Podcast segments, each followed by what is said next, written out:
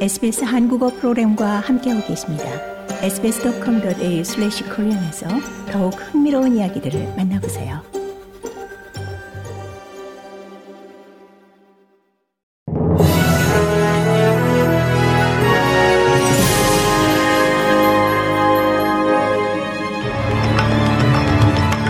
(2023년 12월 19일) 화요일 오후 SBS 한국어 간추린 주요 뉴스입니다. 연방 정부는 퀸즐랜드 홍수 피해자들을 위해 더 많은 재정 지원을 제공할 예정입니다. 홍수 피해자들을 위한 재정 지원 접수는 내일부터 시작되며 각자의 상황에 따라 성인 1000달러, 아동 400달러 또는 13주간의 소득 지원금을 지급합니다. 케언즈, 카소아리 코스트, 쿡, 더글러스, 호프베일, 마레바, 태블랜드, 우잘우잘, 야라바의 지방정부 지역에 거주하는 주민은 지원금을 신청할 수 있습니다. 또한 센터링크 상환을 일시적으로 유예할 수 있습니다. 앤소니 알바니지 총리는 목요일과 금요일에 퀸즐랜드 북부 지역의 홍수 피해 지역을 방문할 예정입니다.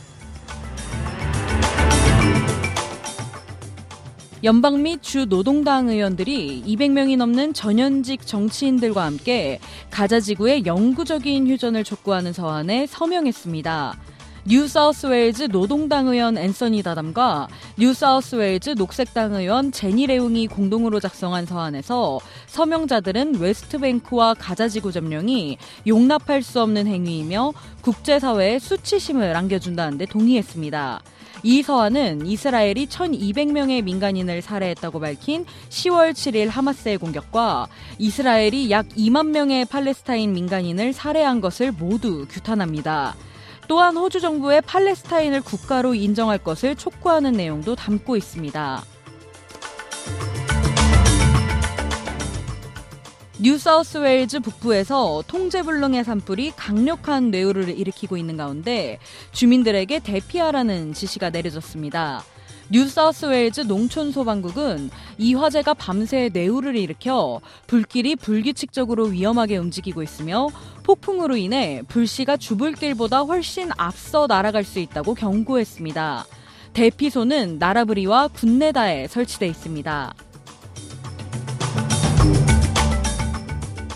윤석열 대통령이 오늘 국무회의에서 연이은 북한의 미사일 도발을 두고 북한 정권에 오히려 더 큰 고통만 불러올 것이라고 경고했습니다.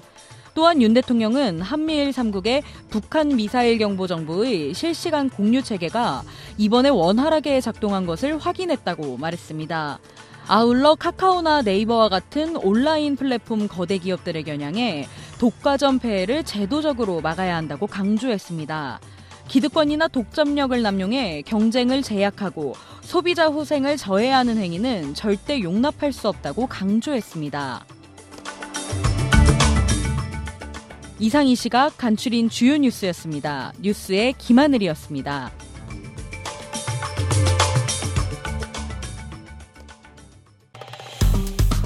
좋아요, 공유, 댓글, SBS 한국어 프로그램의 페이스북을 팔로우해주세요.